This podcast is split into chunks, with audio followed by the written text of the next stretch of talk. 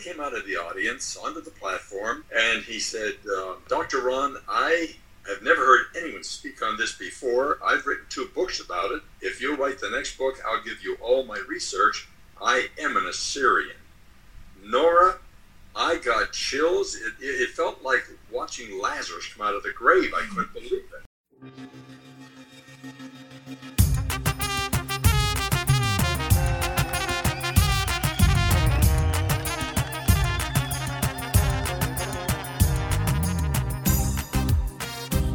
Everyone, it's Nora. Welcome to episode 114 of the Assyrian podcast. My guest today is Ron Susek, who is the author of the book The Assyrian Prophecy. I first heard about Ron a few months ago when I saw that several people on Facebook had shared the same video of an interview he'd done on the Christian Television Network channel, where he was discussing this book and how he'd come to write it. His book explores the history of the Assyrian people and their faith in Christ the painful persecution that has led to, and the biblical prophecy in Isaiah chapter 19, verses 23 to 25, which talks about a union between Assyria, Egypt, and Israel, and how they will be a blessing to the world. I wanted to interview Ron for a few reasons. There was this kindly looking gentleman from Pennsylvania who was seemingly fascinated with our history and future, certainly not someone you come across very often. Secondly, let's be honest, most of the non Assyrian church rarely has anything positive to say when it comes to our nation, or they simply skim over Assyria altogether. So when I began listening to an American minister talking about our nation with such a passion, it definitely made me want to find out more. I will admit, though, I have, as many Assyrians do, a healthy skepticism when it comes to outside forces claiming to have our best interests at heart, as history has taught us over and over again with nothing but betrayals and persecution. Although, of course, the union described in Isaiah is religious in nature and not outwardly political, as we all know in real life, those lines unfortunately usually get blurred, nowhere more so than in the Middle East. I wanted to delve into the real world application of such a union between three nations who have such a turbulent history. We also discussed the role of the Western world and why Assyrians have been pretty much abandoned by those who one would assume would be the first to support them. Support for this week's episode of the Assyrian podcast is brought to you by Tony Kalogerakis and the injury lawyers of Illinois and New York. If you know anyone that has been in a serious accident, please reach out to Tony Kalogerakis. Tony has been recognized as a top 40 lawyer and a rising star by Super Lawyers publication and has obtained multiple multi million dollar awards. Tony can be reached at injuryrights.com or 847 982 9516. And now let's hear from Ron Susek.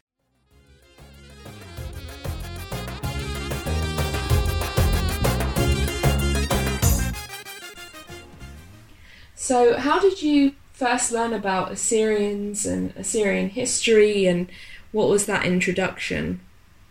Nor is not a thing that I sought. It uh, tended to seek me. Uh, it was uh, about 30 years ago that I was sitting in my little study in our old home, and I read that prophecy, and I would have kept reading, doing what all of my theological friends have done, and that is, you know, I know that's a prophecy. I don't know how that fits in, so let's keep going. We'll come back to that. And they never came back. And that's why there's, oh, that's one of the reasons why there's a vast ignorance across the body of Christ around the world about this prophecy. We've kind of just walked by it, and I tend to think it's because God was shielding it for the right time. But be that as it may, uh, I was, as I read the prophecy, the thing that stopped me dead in my tracks was the word Assyrian uh, I, I leaned back in my chair and facetiously said, God, did you make a mistake? Now, I was being funny because obviously I don't want to be struck dead. But I said, God, did you make a mistake? There are no Assyrians. They were destroyed in 612 BC. And that question never left my mind. I did not pursue it, uh, Nora. It kept coming back to me again and again and again so finally, I began to do some thinking and reading. And then one day, I was to speak at a world convention for a certain denomination. And I told my wife I was going to speak on this, and so I did. And to my amazement, and at that point, I still did not know there were Assyrians. I thought, you know, it's a prophecy of God.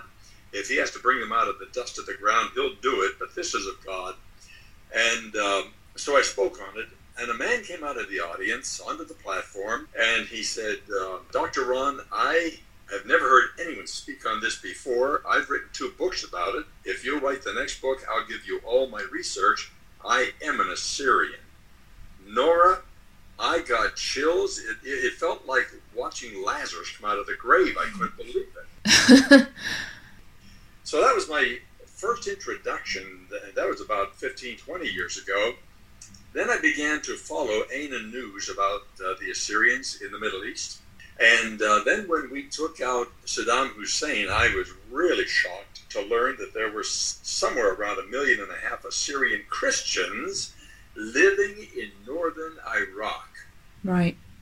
I was amazed, and that's that began my more serious studies. And then when ISIS attacked in 2014, yep.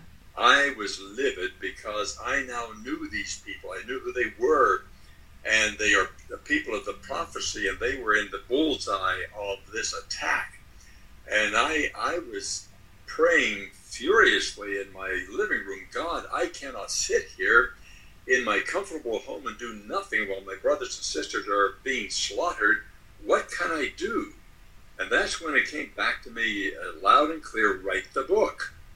So I began to research more in depth, and I dove into the middle of the sea of Assyrian knowledge and discovered it is a deep sea. There's more written about Assyria than there is written about the Greek and Roman empires combined. Right. And I thought, what do I have to offer? I mean, it was very intimidating. But as I researched and began to do some early writing, it clarified itself, and it's simply this. This book is not another history book. There are scads of those. You can Google and you'll dive into an ocean of information about the, the Assyrians. This book does give history to, and it, it tries to build an understanding and a heart for the Assyrian people, but it's a call to action. This book is a call to action. I am more and more convinced every day that God's time has come and uh, He's going to raise up the Assyrian fame and He's going to restore them to the land, to their uh, natural sovereignty in Mesopotamia. Could you clarify for our listeners that aren't aware what this prophecy is and how it's relevant to the Old and New Testament? Oh, yes, absolutely. The prophecy is, is so simple that a child can understand it that Assyria, Israel, and Egypt, these three, first of all, there will be a highway running between Egypt and Assyria right through Israel, and that highway will have a name. It's the name, the Highway of Holiness. That highway is will be a literal highway, but as a literal highway with that name, it will be also a symbolic highway of how the Messiah is going to rule the world, and that is in holiness, in righteousness. And Assyria is on the no- northern end of that highway, Israel in the middle, and Egypt on the southern point of that highway. And these three are going to worship together. Now, that is critical to world peace. You cannot have peace without worship. You cannot worship without having peace, and you cannot worship without being one heart one mind, one spirit, which is the foundation of peace. And so it's critical. We cannot have world peace until those three nations are leading the way in worshiping together. And secondly, those three nations will be a blessing to the entire world. Now, I, in my book called The Assyrian Prophecy, I do not fill in the blanks because God didn't tell us what that blessing is, but there are many preliminary blessings we can identify. So I think that the regathering of, of uh, Assyria from around the world and establishment uh, as a sovereign nation is critical, even in preliminary blessing and preliminary peacemaking in the Middle East, along with Israel and America. What was it that made you want to write a book about this prophecy in particular? What was it that stood out for you? I think that having this thing haunt me for many years until I finally dove in and and really researched and realized that many of our commentators skimmed over it like a pebble going off the surface of the water. I kept digging and digging because I realized this is a piece of the end time puzzle that we have not been talking about. And my wife is a great singer, and she's sung for many prophecy conferences where scholars speak, Friends of Israel conferences, and so forth. And none of them ever addressed this subject. And yet, we cannot see the coming of Christ until this is addressed. And so I just took this as a real mission from the Lord that uh, I needed to write about this because it is a critical missing piece of the end time puzzle for, for Christians around the world. What do you say to those that would say perhaps this isn't a literal definition, it's not a you know physical highway, that there are lots of things in the Bible that could be described as metaphors? How do we know that this prophecy specifically is to be taken literally? Because it's stated as a fact. Anytime the Bible has a metaphor, it tells you this is a metaphor. When it's a parable, this is a parable, although a parable is a story with a literal meaning. The Bible is not full of guessing games. The Bible is ultimately absolute and literal. And this is not presented as a figurative story or a parable or a metabolic statement. It is a literal prophecy made clear and simple, and it will happen literally there might be those who say this is something that is in the Old Testament, it's assigned to history, and would say that this kind of union must have already taken place. Is there any period or event in history that someone could point to that would support that? There is nothing in history to suggest it is, has been fulfilled. Never has there been such a highway. Never has there been global peace. And this is going to be lasting peace. This is not a temporary rise and fall peace so there's no exhibit in history whatsoever that even comes close to this being fulfilled. Now, that being said, Nora, let me get theological for a moment because this I learned from the Assyrian patriarch uh, when he blessed me in this project. And I'll never forget that wonderful day. But he made a statement. He wrote uh, in the foreword of my book and he made a statement that was confusing to me because of my Western theological training. But in the Eastern theology, they really got closer to the scripture. And here's, here's what he was saying When Jesus Christ said on the cross, It is finished, every single prophecy was fulfilled. That does, does not mean that they were manifested, but they were sealed, done. It will, it, it is done in heaven, therefore it will manifest on earth. Yes, we've been 2,700 or so years since that prophecy was made. Jesus sealed it on the cross. It is finished. And Nora, you and I and the world, even the non believing world, all I can say to them is watch and see. If you don't want to believe, watch and see. It's going to happen. If we were to think about the real world applications of this prophecy, just its implications in the modern age, if it were to play out as global relations currently stand, what do you think it would look like? Do you think it will solely be through the church or would it include political leaders? I think it's going to be both the church and the uh, political leaders, and I'm drawing that from the history of Israel. When they came out of Egypt, that was a great shakeup. I am hoping and praying, Nora, that this will be the Assyrian generation of faith and not isolated to the youth. I would love to see the adults have the faith to lead the way, to lead the young people. We're going to believe God. And how God's going to play that out, I'm not sure, but let me give you another scenario when we get to the political side. There was a man named Cyrus who was the king of uh, Persia. And Cyrus inherited a lot of Jewish slaves from Babylon. And Cyrus was a man who went against the, the tide of his time. And even though nations conquered to control and enslave, but Cyrus sent the Jews home with what was is considered by some economists as the biggest cash gift in world history. He surrounded them with military protection. He gave them an escort home, and he funded the rebuilding of the temple and the walls of Jerusalem. Somewhere once the Assyrians are really lined up in faith before God, I believe he's going to raise up a Cyrus. That person who is in a political position of strength to be able to say the one thing that Assyria needs, one thing only, only one thing. And I want every hearing, uh, listener to really get this. The only thing Assyria needs is security. That's all. Uh, the Assyrian leaders I've talked to say, we don't need anybody to build a nation for us. We'll do that work. Just give us what, we, what we've not had for 2,600 years or so security. And I believe that God's going to, on, on the spiritual side, we need to prepare spiritually with genuine faith in God.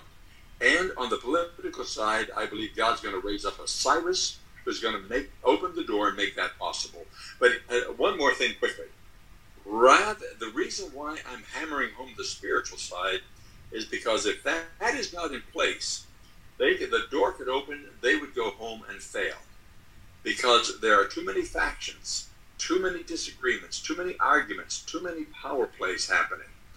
And that all has to die away so that they know who they are, what they are, what their goal is and their purpose, and how they're going to do this thing.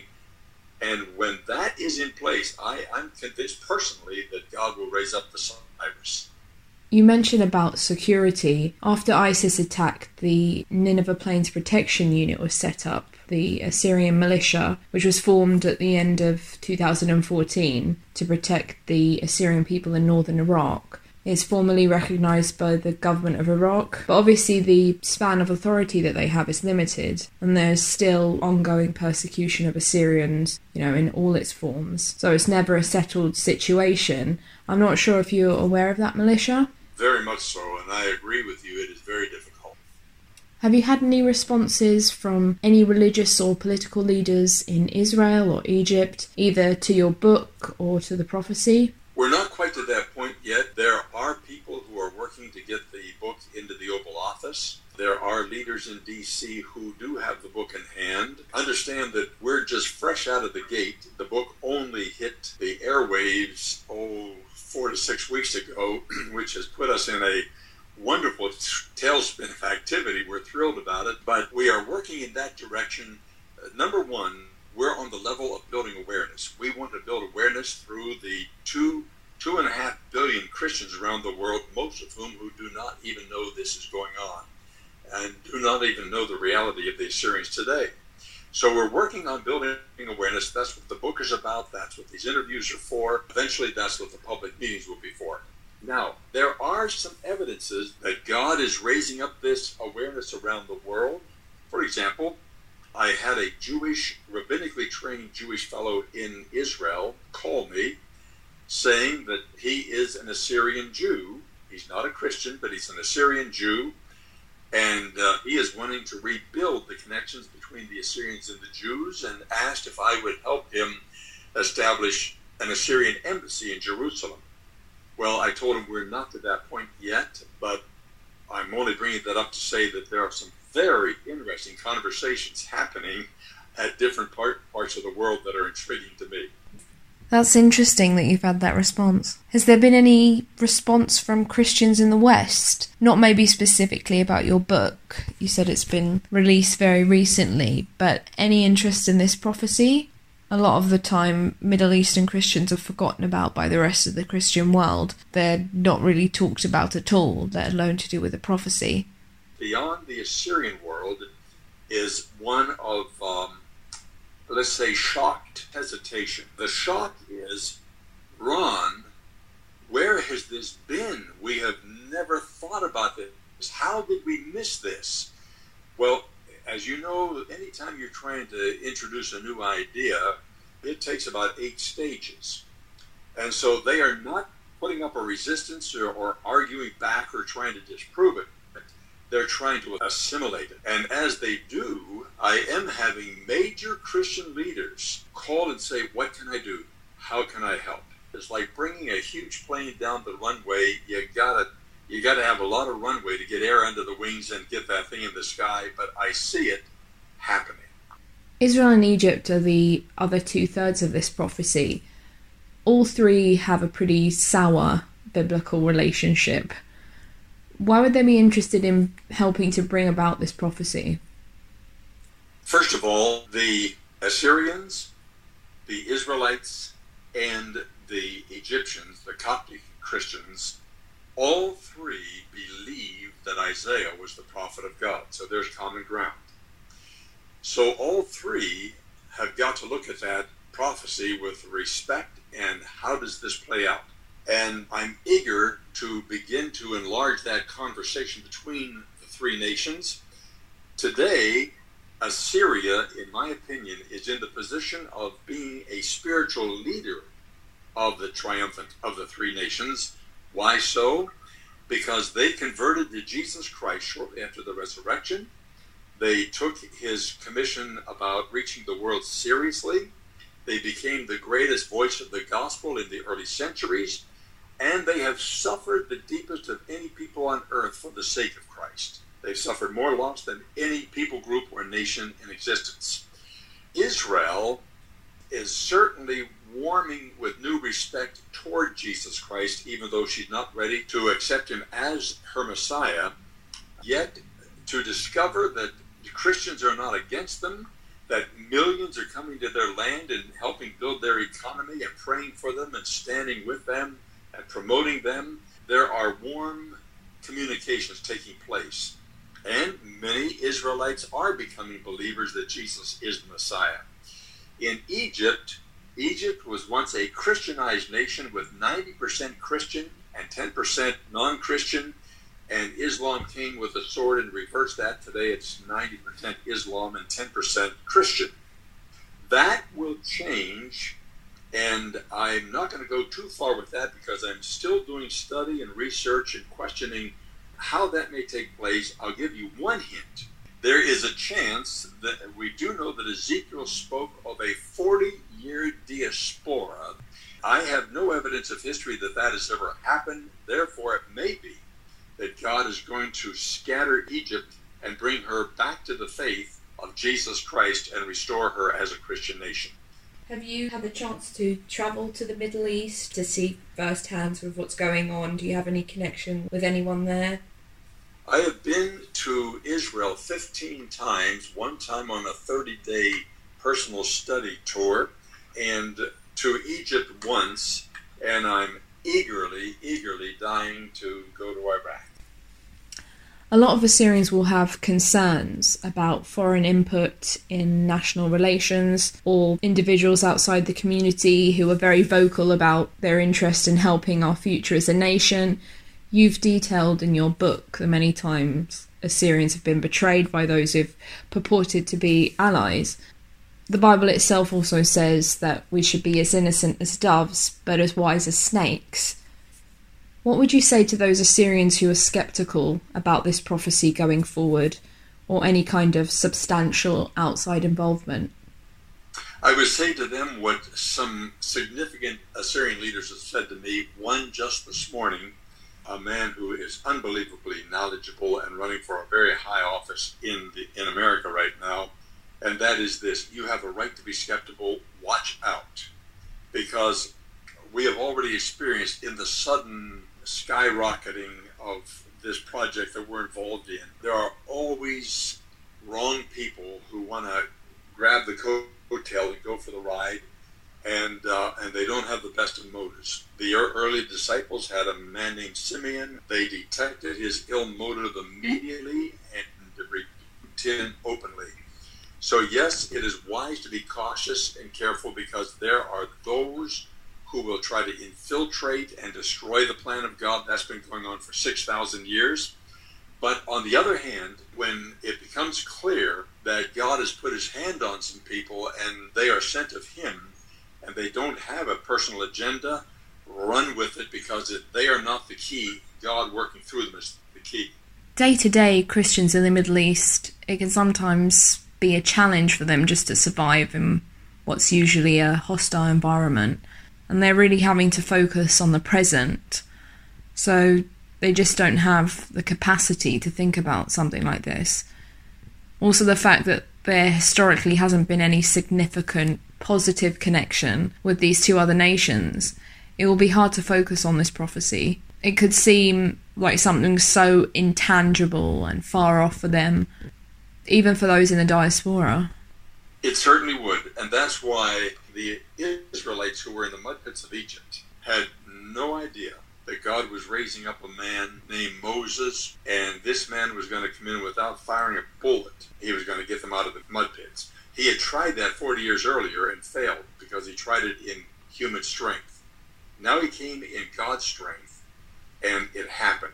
I think that this is something that will have to happen around them because they do have their nose to the grindstone in the worst way, scratch the ground, not get killed. I mean, they've got a lot in their mind. And I'm not casting myself as a Moses, so I don't want anyone to misinterpret what I'm saying. But I can't tell you how strongly and deeply I am in prayer and have a team around me praying, and I think it's going to grow. We need intercessors around the world because this has got to happen. God said it's going to happen and these dear people who are still there at the risk of their lives, at great suffering and hardship and setback, and the world doesn't even know this is going on because if it's not in the news, we think it doesn't matter, and yet it does matter. I, I am hoping and praying that in my lifetime, these gears will begin to turn, and these dear people who have stayed true to the Lord in all of this terrible thing that has happened will begin to see the deliverance rising up around them. The Christians in the Middle East, as I said before, are often ignored by the mainstream media, by politicians, and even the church in the Western world, while their situation just becomes more and more dire. Why do you think people are so hesitant to discuss that? What do you think is the reason why there isn't a lot of support for Christians in the Middle East from Western countries? There are a couple of reasons. Great question, Nora. Number one, they don't look like us. And so we assume, A, they may say they're Christian, but they don't dress like we dress, and they worship differently, so they're not really Christian. That is in, the, in fact, a close Syrian friend of mine just sat down with an evangelical pastor, and the pastor asked him if he's a Christian, and he gave his Eastern answer, which is as good as any answer, and the evangelical pastor of a big church said, Well, you're not a Christian. They, you don't look like us. You're not using our words. You're not saying it in our lingo, and so forth. So that's one reason. Another reason, and probably a bigger reason, is that the Assyrians have been referred to on the news when ISIS attacked as minorities. Well, a minority is a faceless, nameless, useless throwaway. So, by not giving them a name, in other words, we finally, through media and other means, gave the Jews a face and a name. The Assyrians, that have a gigantic history, have been stripped of their face and name and thus stripped of their dignity. And so when Christians in America, for example, were watching their news in 2014 and they learned that the minorities died today or were chased to the hills or this or that happened, it didn't connect. It didn't mean anything because minority is a meaningless name. That's why, in building awareness, one of my goals is to break through that by the power of God and give the Assyrians a face to be recognized, a voice to be heard, and a name to be honored. And that's going to come by the Spirit of God, and it's necessary. And finally, once America and Canada and different Western nations get a handle on this, you're going to see a groundswell shift in their favor the US hasn't officially acknowledged the Assyrian genocide, along with the Armenian and Greek genocides, and they're very hesitant to do so. Israel is an ally of the Kurds. Why do you think there hasn't been that support from the US or Israel concerning the Assyrians in the Middle East? Because it would seem on paper that they would be natural allies, really. Why do you think that hasn't happened? Two reasons. Number one, one word answer ignorance. Ignorance, ignorance intelligence bureaus. That's a beautiful name. It sounds like they know everything. They made more mistakes than you can imagine because they don't know everything. So ignorance is a big factor. Number two, Nora, this is the ingredient that I fear most people have never taken too seriously about this world. We are in a spiritual war with powers warring in the heavenly realms, and if we don't understand that war and know how to fight it, we will lose and we will not know why we lost. We will only see it on a human level and a circumstantial level. But very clearly, the Bible could be more clear that we, as, as Paul said in Ephesians, we wrestle not against flesh and blood. It's not an issue between nations, but by we're wrestling against principalities and powers in the heavenly realms. Now that's a structure of authority. Now they're a broken authority. Jesus defeated that that authority on the cross. He made an open shame of them. But they are still fighting, even though they don't hold the authority they did before Jesus redeemed us. And in fact, the Revelation talks about toward the end, the dragon will fight all the more fiercely. That is exactly what we're seeing. And so, in order to see this prophecy come to fruition, part of what I'm hoping to awaken in this book is those people who understand intercession. Intercession is a very deep level of prayer. It's not just making requests of God like we all do. It goes a step beyond spiritual warfare, praying, and it becomes intercession whereby you are standing in the gap and willing before God to put your life on the line to see God's will accomplished on earth as it's already accomplished in heaven. We need that team, Nora, or this will be a bunch of words and it'll be another brutal disappointment to the Assyrians when another tragic delay occurs. Currently, Assyria has no borders. Christians are minorities in Israel and Egypt. What's the next step? For right now, what can we say? Okay, this is a step that we need to take in order to further this prophecy. Anything practical that people should be doing, whether it's Assyrians in the Middle East or in the diaspora or the Christian community as a whole. What do you see being the next step? Practical steps. This is going to sound self serving, but it's not. I'm serious about this. Buy a hundred copies of the book and give it to people. Begin study groups educate the church. We've got to awaken the church, not just with inspiration, but education, so that they understand their world history better and how it ties into them. It affects the entire world. And um, so, education, awareness, that's huge. That doesn't have to take 10 years. We can do that in a year or two if we just uh, explode. Eh, and already the Assyrians are doing that. But we need the church at large to really get a handle on this thing. And I am preparing to write more follow up books that continue the educational process. We now have a knowledgeable body of Christ. You know, out of two and a half billion or more Christians on this earth, can we not find five or ten million? That's a very small percentage. But five or ten million can make a well of a difference particularly if among them we find those people who intercede.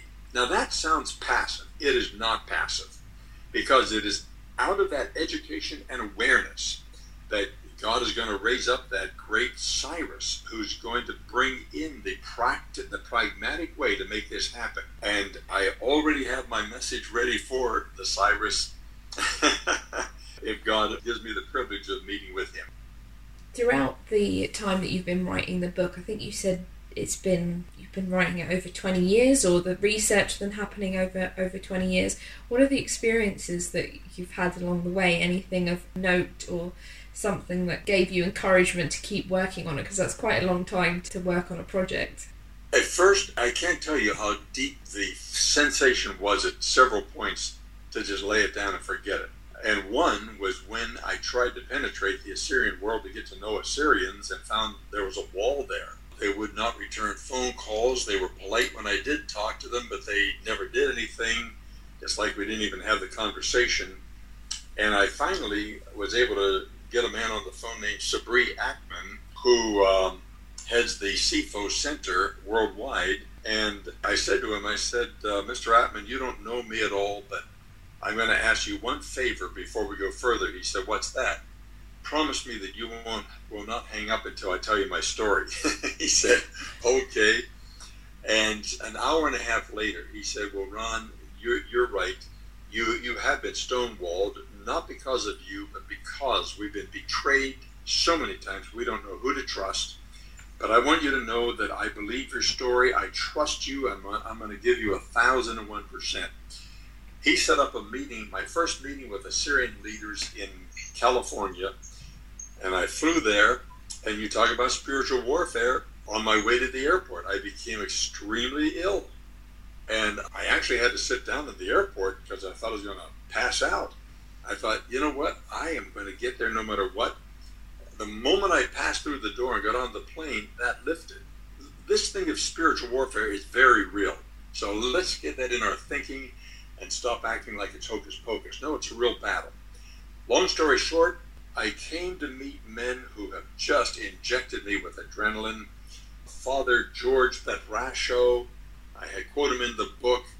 He said, "It's God said it's going to happen. He's sovereign. It's going to happen when we have the faith. It will happen." Father Athanasius Tuma was very strong in saying, "We don't need anybody to build the nation for us." He said, "I don't brag, but I'll tell you, we'll have it built in ten years if we get the protection." And the doors have opened to Assyrian media. That's just amazing. And so these are things that began to lift me. And when finally we connected and they gave me that trust, and I am doing everything I can not to betray that in the slightest because I'm here for real. I have nothing personally to be gained in this because I'm not an Assyrian. Sadly, I, I wish I were. I'll be standing on the outside of the wall cheering you people on.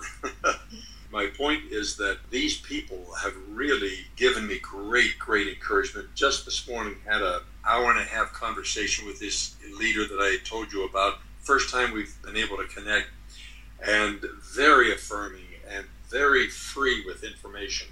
So these are things that have really caught air under my wings and have lifted me. You mentioned about the Assyrian church leaders that you've spoken to. There's obviously a lot of division with the different factions and denominations in the Assyrian community, people that don't call themselves Assyrian or the different names that are used. What would you say to those people that are sort of quite hesitant to take on the Assyrian name? Would you tell them that this prophecy is also for them? How do you see that going forward if there's to be unity among the Assyrian people? You cannot succeed without oneness. Jesus was clear about that. A house divided cannot stand. I am making you one with my Father as I am one with the Father. And it is by oneness of heart and mind and spirit that God moves in mighty ways. So it's imperative that Assyria be restored into the oneness and wholeness of a nation with a specific assignment from God. They're not being raised up to be what they were they're being raised up to be what they are. They were a mighty empire. They are now kingdom builders, the kingdom of God builders. They are targeted for a specific role in leading the world. So it's, it's imperative that people are going to have to rethink have we made commitments that are dividing us? Have I taken a different name for security reasons? What is going on here? And I think they're going to have to really think through am I ready in obedience to God, not a call by Ron Susek, but in obedience to God? I belong to that nation. I need to come back to the truth that God wants to say to the world through that nation and declare myself a part of that nation. And as I say in the book, I'm asking every religious group that has been party to dividing the Assyrians by taking them into their fold and changing their name and so forth. Release them, release them, release them before you get into trouble with God. Very important that we understand God did not add any words to Assyrian. He said the Assyrians and the Israelis and the Egyptians will be worshiping and being a blessing to the world. So it's critical. It's not negotiable. This is what God said, and if we are going to do it God's way, we must do that when people begin to realize that this is God setting up the end time world structure. Come on, gang, get with it, wake up. I think that many are going to be ready to shed commitments and come back to serve God in this unbelievable privilege of being associated with Israel and Egypt in order to not only worship together, but be an impactful blessing to the entire world my word, there are no other nations on earth named in such a privilege. Have you had a lot of communication with the other factions or denominations? Have you had the chance to sit down and discuss with them? Not yet. However, I'm hoping that this book will open those doors because I'm aware that there's a lot that needs to be done. And my background moved in a number of different directions, which I did not understand at the time. For example, for a number of years, we built into our ministry a mediation division because of the many churches that were dealing with crisis and huge churches collapsing. And my concern as an evangelist was that in every church conflict, the first casualty is the gospel of Jesus Christ. And so we started this division, and it became quite professional. What we were doing would stand up in a court of law. We had a man on our staff who had an earned doctorate in mediation. And I kept wondering, this is not my ultimate calling. Why am I doing this? Even though I was very rewarded in seeing churches healed and begin to build again. But I'm saying that background for this reason. There are a number of areas where God led me into deep studies and work, such as spiritual warfare, intercessory prayer, church mediation, as well as evangelistic crusades. And all of that now gives us a ton of tools to bring in service to the rebuilding of Assyria. And that doesn't mean that I'm the expert in all of those things. It simply means that I can be a valued contributor working with the people who will handle those areas. So uh, I'm hoping as this thing grows and as the book expands, that people in these other groups, whether they are the heads of the groups or whether they are Assyrians in the groups, that with a humble spirit, they will meet me. I will gladly meet them with a humble spirit to take a look at here's what the Word of God says. What should we do? Are there any Assyrians working with you? I'm now putting together, and I've already started to put together a group of Assyrian leaders, and I'm putting myself under their authority. Now, that doesn't mean they make the decisions for me, they mean they advise me from a, an Assyrian's perspective. Now, why is this important? When I met with the patriarch about a year and a half ago, I said to him, I understand authority. I've done a lot of studies in authority, what it is biblically. And I know that if you step one step beyond uh, God given authority, you're in trouble. And I said, I'm not here because I think I'm a hero to the Assyrian people. I'm here as your son and your servant. And I want to be under your authority. And I can't go forward with this project unless you bless it. And he graciously did with a tear in his eye. He really did. You said that right now you're under Assyrian advisory. Can I ask who those leaders are?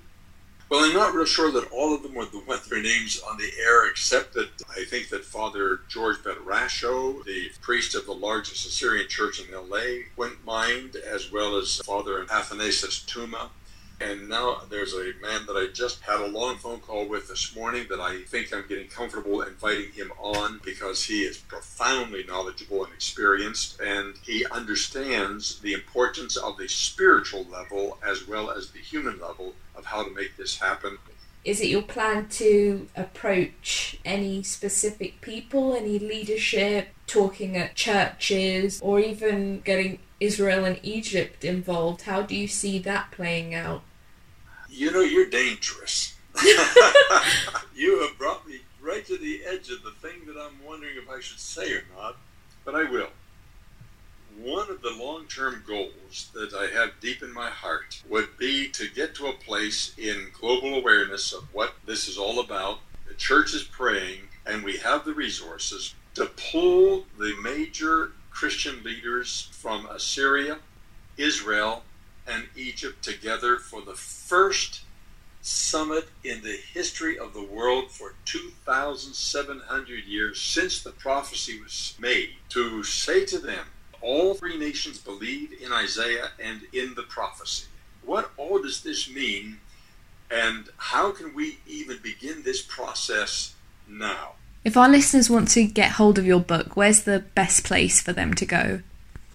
They can try Amazon, or the best place is the AssyrianProject.org.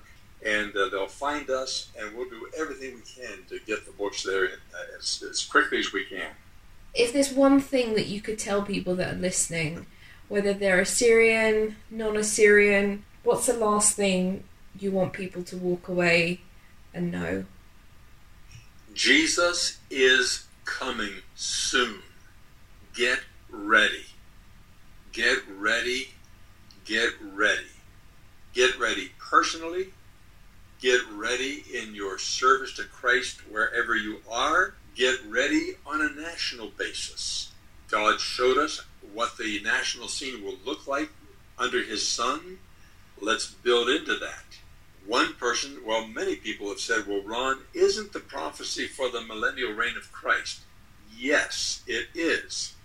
But Noah did not begin building the ark the eve before the flood. And there's no reason on earth why we should not begin to move toward this prophecy for those three nations. And it is when the Messiah arrives that indeed then you'll see the final fulfillment. But we have every reason and right and responsibility to begin to move the three nations toward that direction. So, again, my closing words Jesus is coming. That has been foreordained and prophesied repeatedly. He is coming. We see the changing of the seasons, everything he said the world would look like at, on the eve of his coming. We're there. Get ready, get ready, get ready. Thank you, Ron, for coming on the Assyrian podcast, and we look forward to seeing what happens next. Thank you. Bless you.